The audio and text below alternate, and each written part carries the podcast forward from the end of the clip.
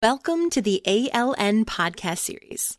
Today's episode is brought to you by the Andrew James Advisory Group. AJAG provides training in the ISO 55000 standard, and our world class training qualifies students to take the ALN A55K certification exam, an industry recognition of an individual's knowledge of the standard. Certified individuals add value to any organization's asset management initiatives. Realizing your ISO 55000 vision need not be painful. Visit us at www.andrewjamesadvisory.com to see how we can help. Now, enjoy the podcast. Welcome, everyone. This is Mike Bordenaro, the Executive Director at the Asset Leadership Network, and very happy to have our good friend Hugh Sinclair back for a conversation. And uh, before we get started talking uh, with Hugh, I want to thank our patron members and our organizational members, which are growing. Thank you to uh, the companies that are joining uh, at the beginning of this year. A lot of interest and activity. Really appreciate the support. We wouldn't be able to do these programs uh, without your support. And here are some of the programs that we're doing with your support. Um, next week, we're going to be having Robert Radovanovic. Uh, he is a professor at uh, University of Calgary. He has some really wonderful things to say about transportation, asset uh, management, uh, specifically road uh, surfaces, and uh, the the program he's setting up an asset management degree program at University of Calgary. just fascinating. And um, we're continuing our ALN web series, Value and Benefits from Asset Management, with the Australian Asset Management Council. We have uh, State of Victoria, Australia. It's going to be really uh, exciting to hear what a state is doing with their asset management program 10 years into the future. It's, it's really quite advanced. And then Atlanta Airline Terminal Company is expanding their ISO 55001 certification program, and we'll be hearing about that. So please uh, go to our website and sign up for that next uh, week on February 16th. And then uh, put it on the calendar for March 8th, uh, the city of Greater Geelong, Australia, uh, Municipal Asset Management Showcase. It's the first in a series of at least three uh, programs that we're going to have on that, and they'll be touching on infrastructure. So that's leading up to our ALN Summit to Sustainable Value Creation from Infrastructure Asset Leadership. It's in the afternoon on March 15th and 16th, and things are lining up. It's a little bit advanced, so I'm not going to tell you everything that's going on with that for right now, but uh, just wanted to share that that's coming up. And uh, now we can get on with the, the conversation with you. Hugh, how are you doing? I'm good, good, good, Mike. Uh, good to be with you again. Certainly looking forward to our conversation. I see you're in the office.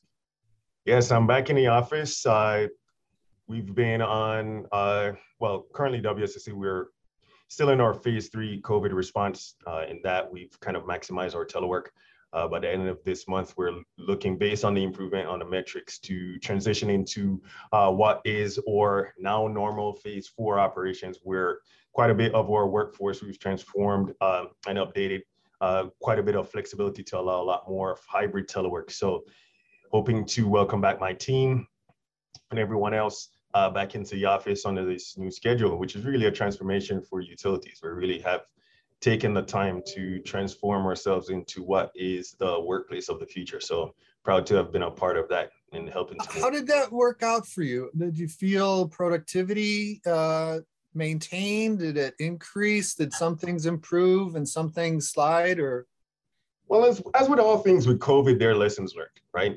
Uh, I think in general, what we've done is that we've found certainly a lot of improvement in finding more ways to work and, and finding uh, new ways to work, right? Uh, traditionally, utilities are a very conservative work environment, uh, but uh, I think this in itself has really leveraged the capability for us to move into what are more dynamic workspaces we've been able to over that time. Well, the I headed up, uh, co-chaired what was our new normal task force, when we started COVID. Uh, part of that was really working with our CEO, Carla Reid, and the executive team, along with about a 35 to 40 member team, uh, to really look on various ways that we could utilize this transitional period to improve the organization. One of the big outcomes of that was really developing uh, a new telework policy, right? Which really looked on moving things from a job function and how could we really look on what could be adaptable to various classifications of telework, you know, whether that's full-time, whether that's hybrid or whatever. I think it certainly positioned us to meet the marketplace where it is, right? If you really talk to a lot of us in the utility space, uh, human capital is a real problem right now because, uh, you know, the great, the great resignation is real, right? Mm-hmm. Uh, talent transference is certainly something that's happening and you need to really just meet the marketplace because it's really been a catalyst over the last two years as to what does work mean right? And we're necessarily not immune to that one of the challenges I would say that's really there is that from the beginning, we were dealing with the challenge of having a workforce that's somewhat 50 50 split in terms of we have core functions that cannot go in any kind of remote fashion, right? Uh, you can't fix a pipe over Zoom, right? You can't run a plant from somewhere else. No. Uh, so trying to find equity and parity through that process while also understanding that we need to uh, move with the trends that are there was certainly a challenge. But I think we've met that pretty well. And now we're, you know, worked through uh, the transitional period with that. I think we've uh, found more ways to connect, um, certainly more ways to work efficiently. I think it's certainly accelerated our digital transformation, right? Uh, we've using a lot less paper now, let's put it that way. It took COVID to get us to the paperless. It took COVID. It took COVID to get us there, right? Um, but I think we've John found those uh, areas of efficiency improvement that really help to transform and in some ways, some in some ways revolutionize, right? Or or the proper ev- evolution of where things work. Um, and I think we've we've done pretty good on that. Certainly, growing, working with the growing pains to establish that um, new frame of reference for the future is still a challenge, right? Mm-hmm. Um, but I think we we're just gonna have to meet the task head on, but I think we've navigated very well, certainly under the leadership of our CEO. I think she has certainly embedded the value of a the, the worker safety and uh, a compassionate leadership certainly has benefited us through this entire thing. I think uh, coming out of this, it was clear that her fingerprints clearly showed that the value of the worker is is number one, and we've certainly benefited from that. I was going to ask if there's any takeaway or, or, something that other people might be able to directly apply, but I think you said it already. Uh, just find a compassionate leader. That's all it takes. well, I mean, it's not all it takes. It, it, it is one ingredient, right? I think the challenge now in this in the workspace, especially for utilities, is that we're going to have to meet the challenge of where things are, right? Not only from what we offer as an incentive to participate in this sector, right? But to be far more concise in what value return comes from investing your time and talent in this sector as well. I think that in itself brings us right back to what we are talking about in terms of asset management. We have to show that we're improving, right? The measurements, yeah. We have to show that we're improving and have to show that we're not only a part of what we have to move just beyond being essential, right? We have to be a part of the now and the future. And I think that's definitely what is the, what will be, I think, one of the core values going forward in terms of what we have to offer and why this is something that you would want to, you know, invest your time and talent in. Excellent. Well, uh, uh, that uh, expanded uh, into more than just the introductory uh, comment that I thought we'd have, but uh, what I was going to start with was uh, Happy Black History Month, and I wanted you to uh, share with us uh, one of your favorite uh, uh, parts of uh, African American history or favorite right. character. So for me, you know, the, I, I want to just make it a little bit more personal From. So I'm originally from Jamaica, right? And a little known factor for those who don't have that much of a depth of knowledge of Black history is the Marcus Garvey, right? Marcus Garvey is a national hero in Jamaica, but also Marcus Garvey was quite critical uh, in what was the the evolution of what it meant to be proud of your ethnicity, right? In the transitional years in the early 1900s, right? And I think uh, what he did in terms of uh, was a big part of the Harlem Renaissance, and certainly uh, the reshaping of the character to be in a post-slavery environment. Uh, one of the you know famous uh, sayings that you had coming out of that was well, he established the UNIA, right, uh, which was really about Black empowerment. Uh, a UNIA, um, United Negro. Uh, I can't remember the last two acronyms. IA, Institute of America. Not necessarily. I'd have to look that up and forgive okay. me. Okay. I will do that while you're talking. Right. But in a sense, really what he did is that uh, his entire philosophy around it was uh, an understanding of who you were and the value of who you were. Um, one of the my most favorite sayings that he has is that uh, people who have no uh, understanding of their past or their history is like a tree without roots, right? So for me, that has always been uh, a core understanding of not only understanding who you are in the experience of being uh, Black, but also why it is important to understand that there's a larger ecosystem that you exist in, right? And to have that individual value makes you a part of a larger uh, community uh, going forward. And certainly here in Black History Month, uh, even though it is a time that we focus on, it really is a broader understanding of the fact that uh, this is a critical part of our history, uh, but it's a shared history that we all have. And certainly in the commitment of um, advancing uh, the interests of those who are disenfranchised is, certainly something that's a core value for all of us as we move forward. Uh, if we want to really live up to the creed of all men being equal. Yes, without a doubt. And this Infrastructure Investment and Jobs Act is a perfect opportunity to start to continue writing some of the inequities that we have had. Um, I'd like to talk a little bit about the Job Act and or the Infrastructure Investment and Jobs Act and asset management, but also how it uh, can help with equity. Sure. Uh, let's start with um, uh, any direct way that I, IJA is going to touch you at WSSC. Is that clear? Yeah, definitely. We hope that, well, put it this way, the, for us, it's none of the what would have been the typical engagements, right? WSSC, to its credit, was very progressive to have had a proactive program to eliminate lead service lines from our system uh, from over a decade ago, right? So we're certainly not in what would have been the typical footprint of, uh, of the water portion of the infrastructure bill to eliminate lead service lines. Uh, so for us, that's not necessarily a point of engagement.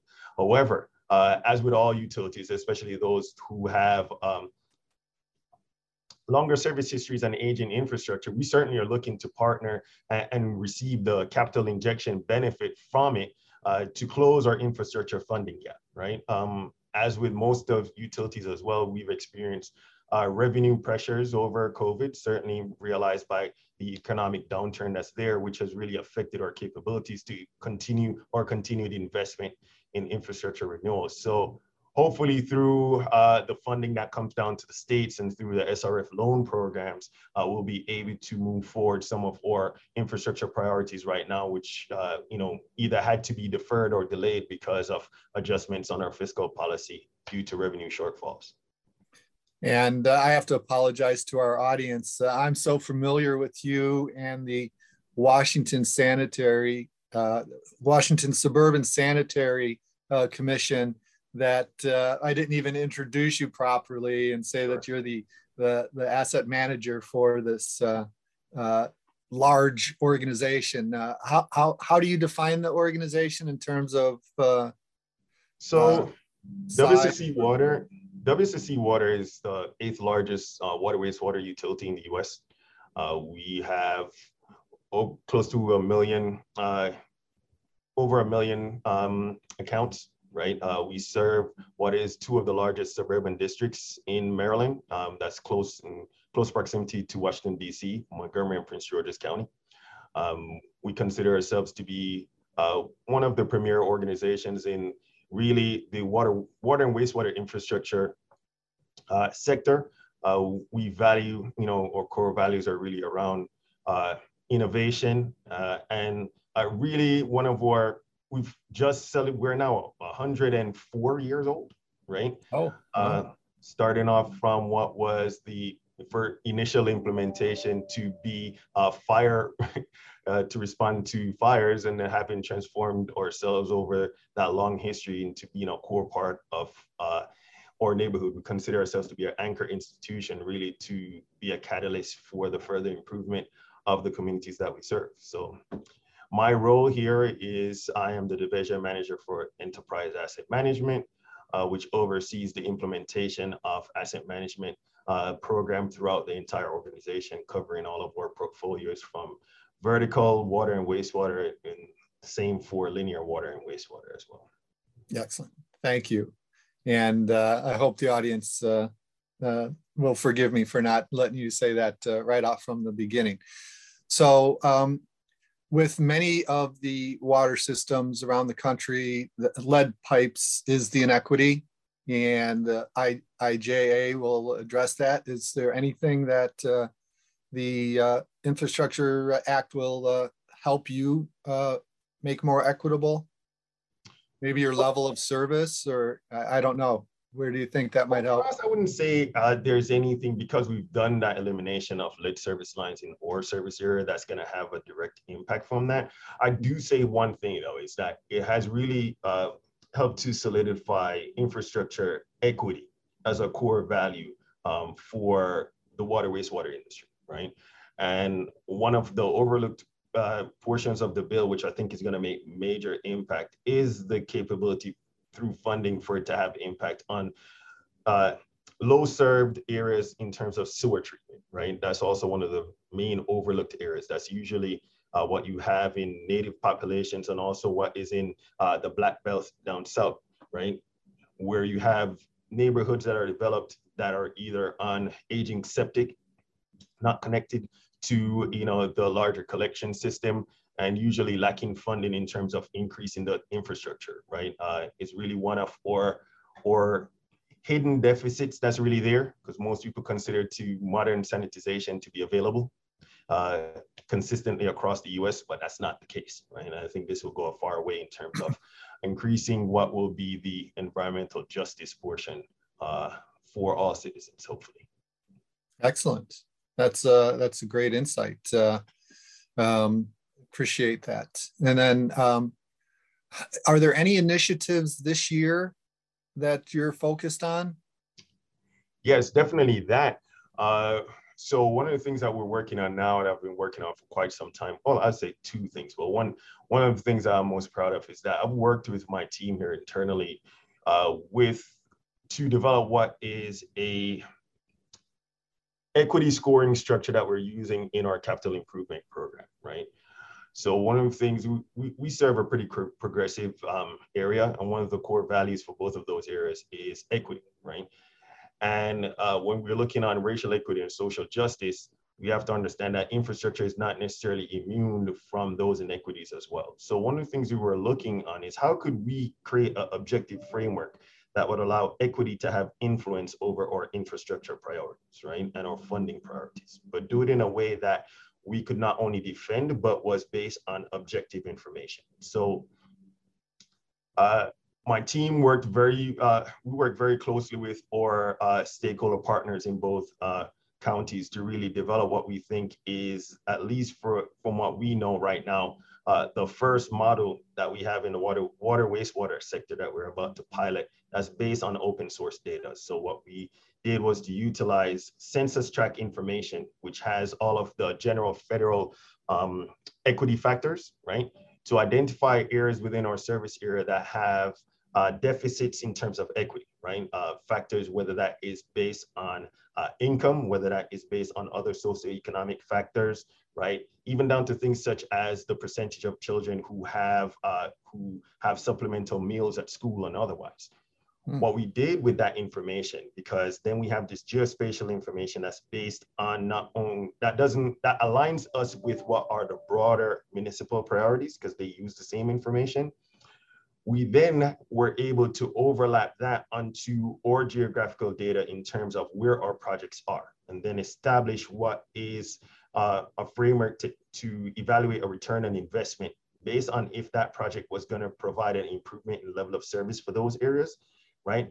And have that baked into our prioritization structure so that we could have a way to objectively compare projects in terms of their funding priorities that bring what is an added socioeconomic impact uh, for us and for our community in terms of prioritizing that funding, right? So previous funding structures would have various ways of trying to evaluate what are soft targets, right? So you're not talking just the straight level of service improvement, but how does this impact the community? Mm-hmm.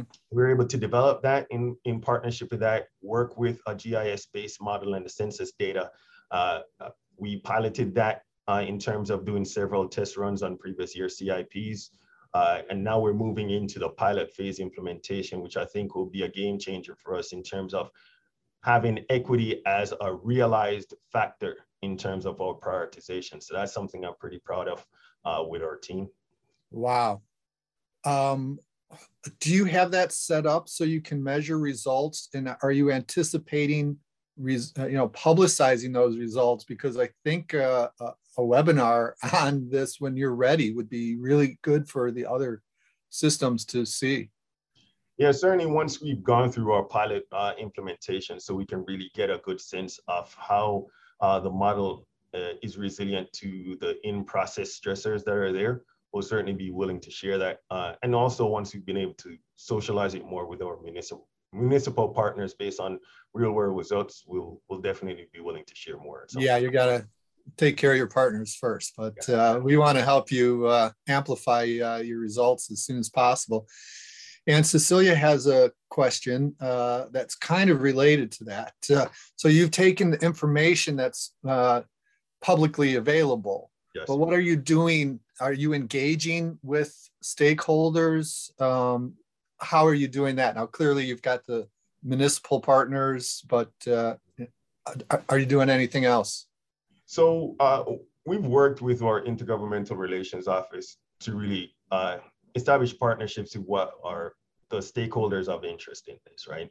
Uh, but really, this came down through uh, what was, I would say, um, requirements from um, Montgomery and Prince George's County, more so Montgomery County, through a racial equity and social justice criteria that they've established for all of uh, their municipal organizations that they've done, right? That really added the catalyst to it. Also, for Prince George's County, equity is one of their primary factors that they look on in terms of uh, going forward. So they're the main two um, points that we worked on.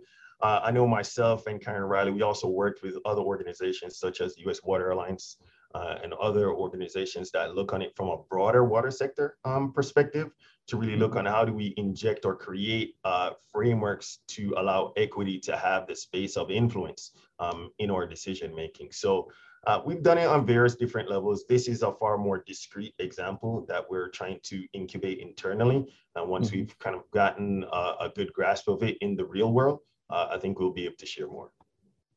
Great. So uh, another thing I was remiss, uh, you won an award. Yeah, yeah, I see. Can you tell us a little about that?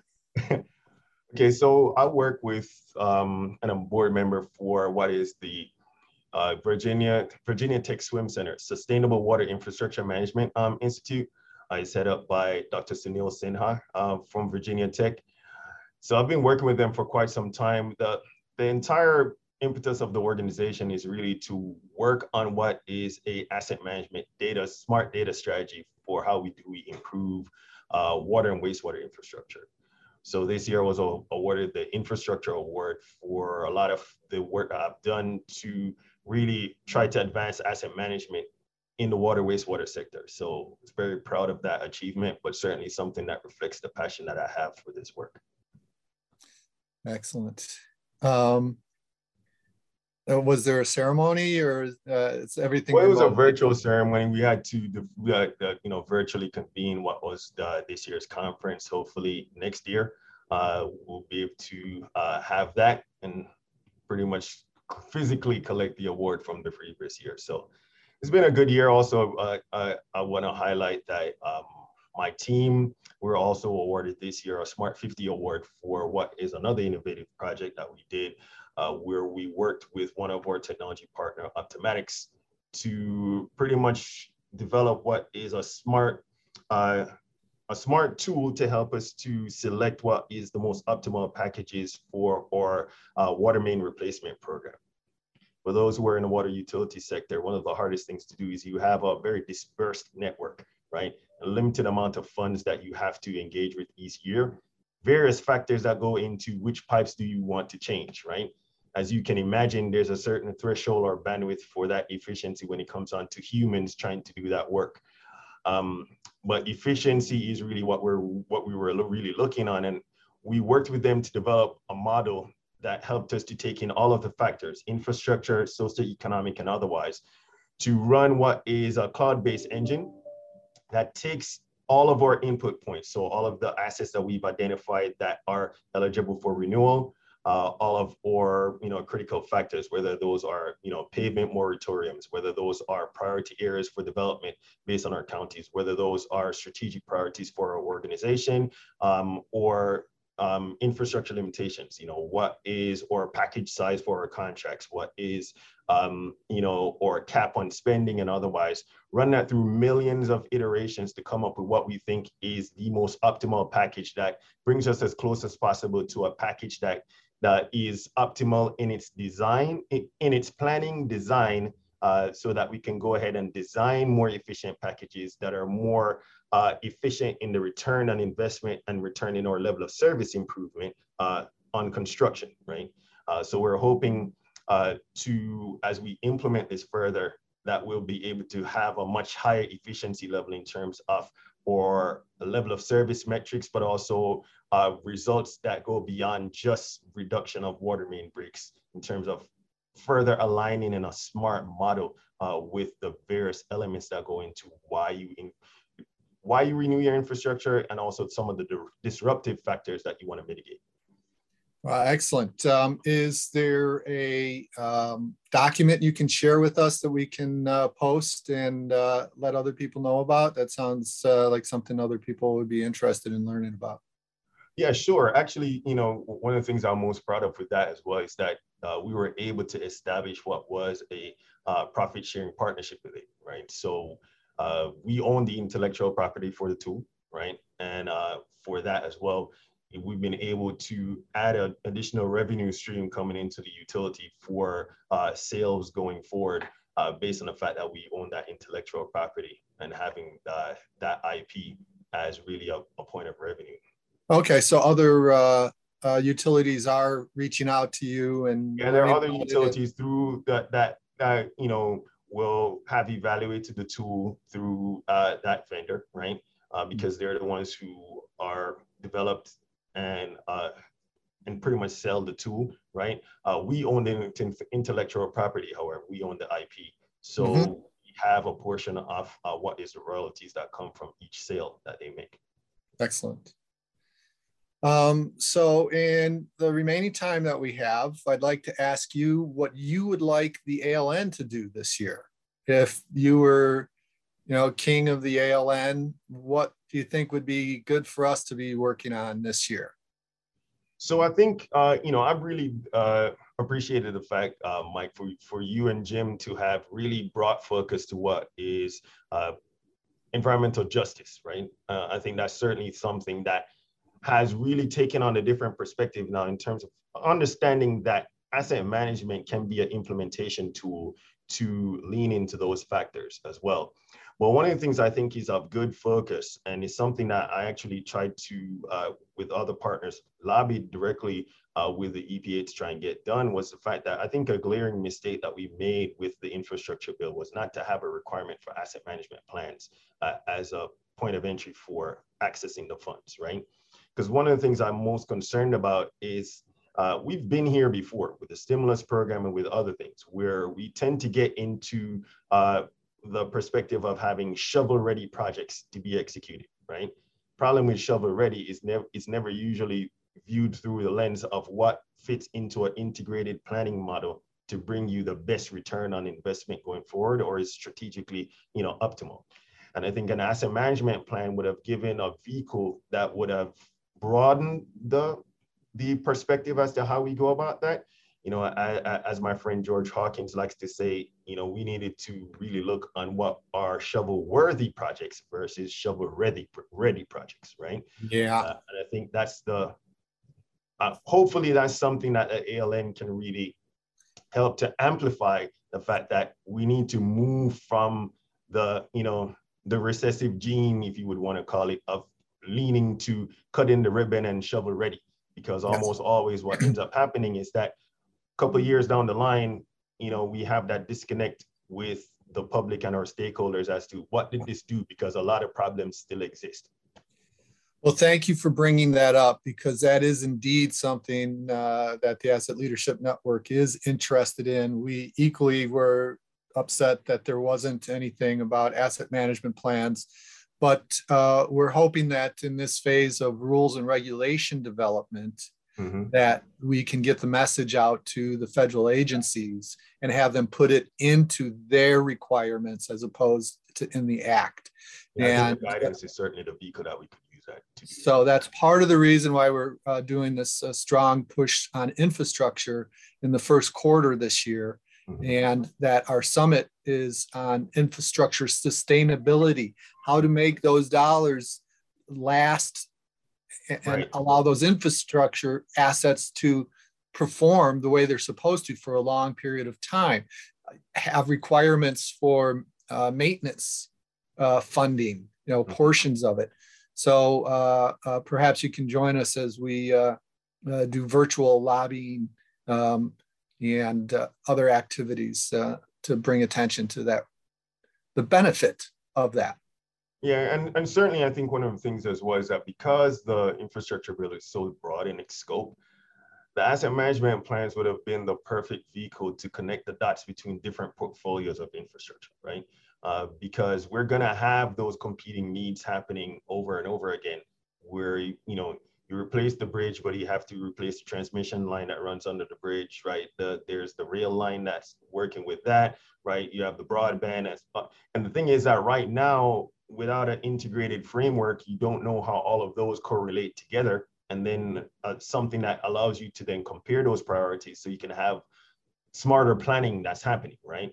Um, mm. And certainly, uh, I, I would hope that going forward, uh, this can be a, a, platform where we can really try to engage in what is a, a, smarter planning framework, right, than what we've been doing all along. Excellent. Well, as always, the time flies uh, with you. Um, uh, never met you in person, but when we do get together, it, it needs to be like some kind of uh, weekend uh, program because I want to sit and talk with you for hours. Uh, but uh, this is the end of our time for today. Uh, thank you so much for uh, joining us again. Always a pleasure, Mike, and, and certainly appreciate the, the partnership with the ALN and uh, all your staff there, and certainly looking forward to continuing to championing the asset uh, management cause going forward. All right. So then let me just uh, one more time uh, say, you know, thank you, Hugh, and thank our members give a shout out. I spoke with Robert today. It was a very good conversation, and I, I, I asked him, please say the exact same things next week when we talk. And he said, "Yeah, I've got this down pat." He's uh, very passionate uh, about uh, asset management. And uh, next uh, week on February 16th, this uh, really nice program with the Australian Asset Management Council. Then we're going to be learning more from uh, Australia, uh, city of Greater Geelong, and then this sustainable value creation from infrastructure asset leadership in the uh, March 15th and 16th. So uh, uh, just one more time, thank you, Hugh, and thanks to our audience. Uh, we do this for you, so we appreciate your attendance. Thanks. All right, Mike. Until next time. We hope you enjoyed our podcast, and we would like to thank the Andrew James Advisory Group for their sponsorship. For more information about AJAG and their services, please visit www.andrewjamesadvisory.com or email info at andrewjamesadvisory.com.